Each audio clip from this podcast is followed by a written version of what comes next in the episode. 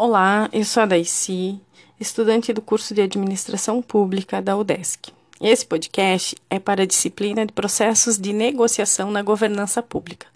O tema do podcast: Conflitos. O conflito escolhido, a ocupação da Fazenda Anone, no Rio Grande do Sul. O marco inicial do Movimento dos Trabalhadores Rurais Sem Terra, o MST. O ano era 1985. O país passava pelo processo de redemocratização. O Brasil estava, pela primeira vez, depois de longos anos de ditadura militar, tendo seu primeiro governo democraticamente eleito. O então presidente José Sarney havia instituído em março desse mesmo ano o Ministério da Reforma e do Desenvolvimento Agrário. Havia também assinado o Plano Nacional da Reforma Agrária. No entanto, pressões internas e pressões por parte de grandes latifundiários do país impediam que o plano fosse colocado em prática. No interior do Rio Grande do Sul, após dois anos de organizações, o Grupo dos Trabalhadores Rurais Sem Terra, apoiados e estruturados também pela Comissão Pastoral da Terra, ocupou, na madrugada do dia 29 de outubro de 1985, mais de 9 mil hectares de terra improdutiva da Fazenda Anônima. A fazenda já tinha sido ocupada outras vezes por pequenos grupos da região, mas a polícia sempre os tirava de lá. Estava em processo, em processo judicial de desapropriação desde o ano de 1972, porém o processo estava parado na justiça. Então, na madrugada do dia 29 de outubro de 1985, 1.500 famílias, mais de 6 mil pessoas, trabalhadores rurais sem terra, oriundos de 30 municípios do estado, cortaram as cercas e ocuparam esse latifúndio. O assentamento, que só veio acontecer oficialmente em 1992, não foi alcançado sem muita batalha, sem, sem muitos conflitos. Foram anos de conflitos entre os atores envolvidos nesse, nesse processo. O MST, o Poder Judiciário, o Poder Executivo, o Poder Legislativo.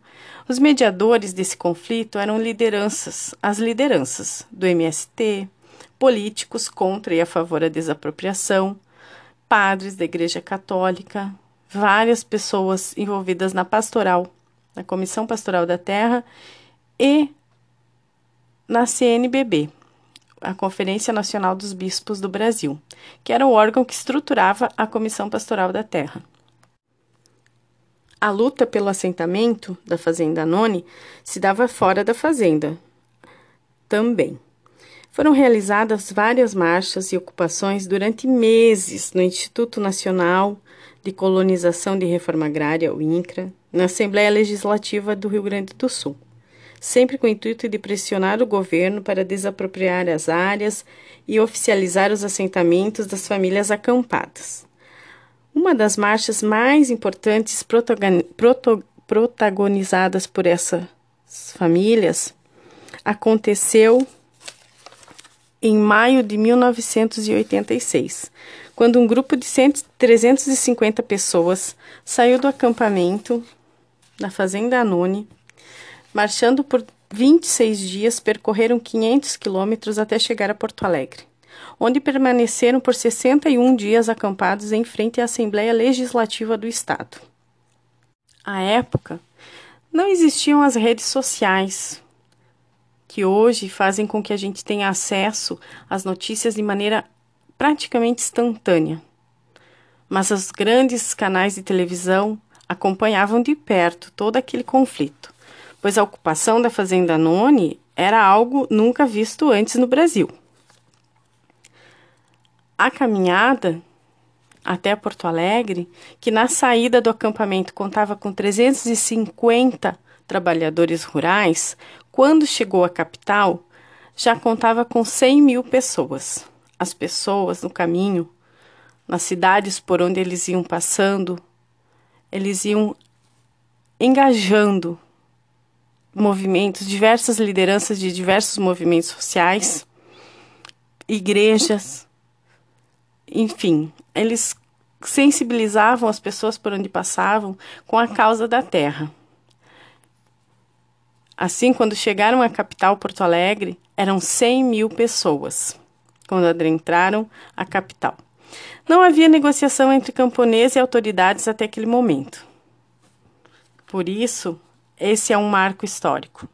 As ações realizadas pelo grupo de trabalhadores sem terras da época resultaram na promessa de desapropriação de cinco áreas para assentar as famílias. Mas, segundo a agricultora Juraci Lima, que na época fez parte do acampamento, não passava de promessa. Quando as famílias se organizavam para ir às áreas da reforma agrária, o acampamento foi cercado pelas, por policiais. A solução foi continuar a luta pela terra no município de Sarandi. Os sem terras realizaram uma coletiva à imprensa para denunciar o cerco à fazenda Anone. A luta pela democratização da terra da Fazenda Noni tombou a sem-terra Roseli Nunes, que foi atropelada propositalmente, junto com mais dois agricultores, às margens da BR, onde o movimento fazia uma manifestação. A morte dos agricultores não foi suficiente para desestimular a luta pela terra. Ao contrário, Rose é lembrada até hoje como símbolo daquele movimento, como símbolo da luta e da conquista da Fazenda Noni. Os frutos dessa luta permanecem até hoje. Hoje a, fazenda, hoje a antiga Fazenda Noni está dividida em sete comunidades, onde vivem 423 famílias. A maioria possui escolas, ginásios de esporte, igreja e espaço de lazer. Uma delas cedia ainda um posto de saúde com atendimento médico e odontológico. Todas as famílias ali, que ali residem têm água encanada, saneamento básico e boas casas para morar. Tudo foi construído com o trabalho deles próprios. O trabalho e a renda do assentamento da Fazenda Noni se dá através das cooperativas. Eles, hoje eles mantêm uma cooperativa agropecuária e uma cooperativa de laticínios, que trabalham com industrialização e comercialização do leite, além de outra cooperativa fundada em 1990, onde 15 famílias trabalham na produção de embutidos e vários cortes de carne, que é entregue para as escolas e mercados da região. Segundo os assentados, Através das cooperativas e de tudo que foi construído em mais de três décadas de luta na antiga Fazenda Noni, os sem terras evitam a evasão rural, uma vez que, além de estudo, há garantia de trabalho e renda para os jovens.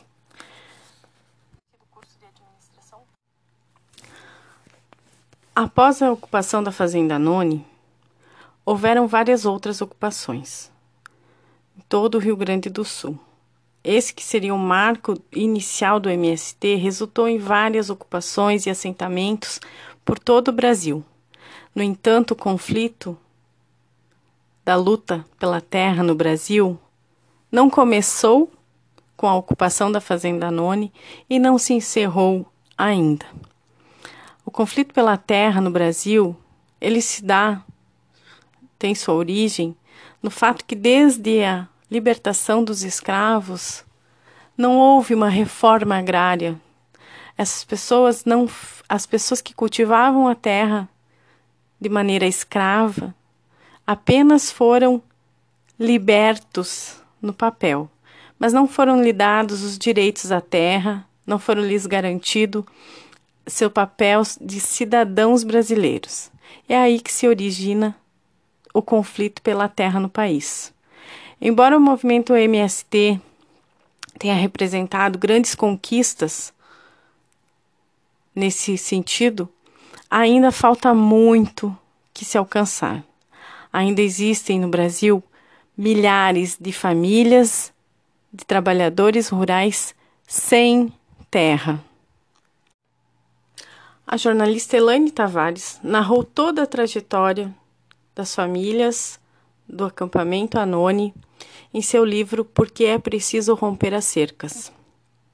Durante os anos de ocupação, a jornalista que trabalhava na RBS TV acompanhou de perto a ocupação, os embates entre os trabalhadores sem terras e a polícia militar, as várias promessas entre governo do Estado e governo federal para com os, os camponeses ali acampados.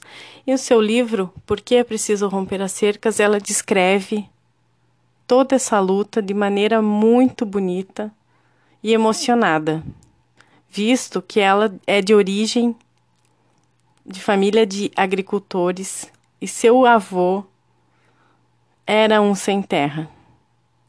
Então, assim, esse podcast foi inspirado pelo livro da jornalista Elaine Tavares, que narrou o conflito da ocupação da fazenda Anone, no Rio Grande do Sul o marco inicial do MST, o primeiro e maior assentamento de trabalhadores rurais sem terras do Brasil.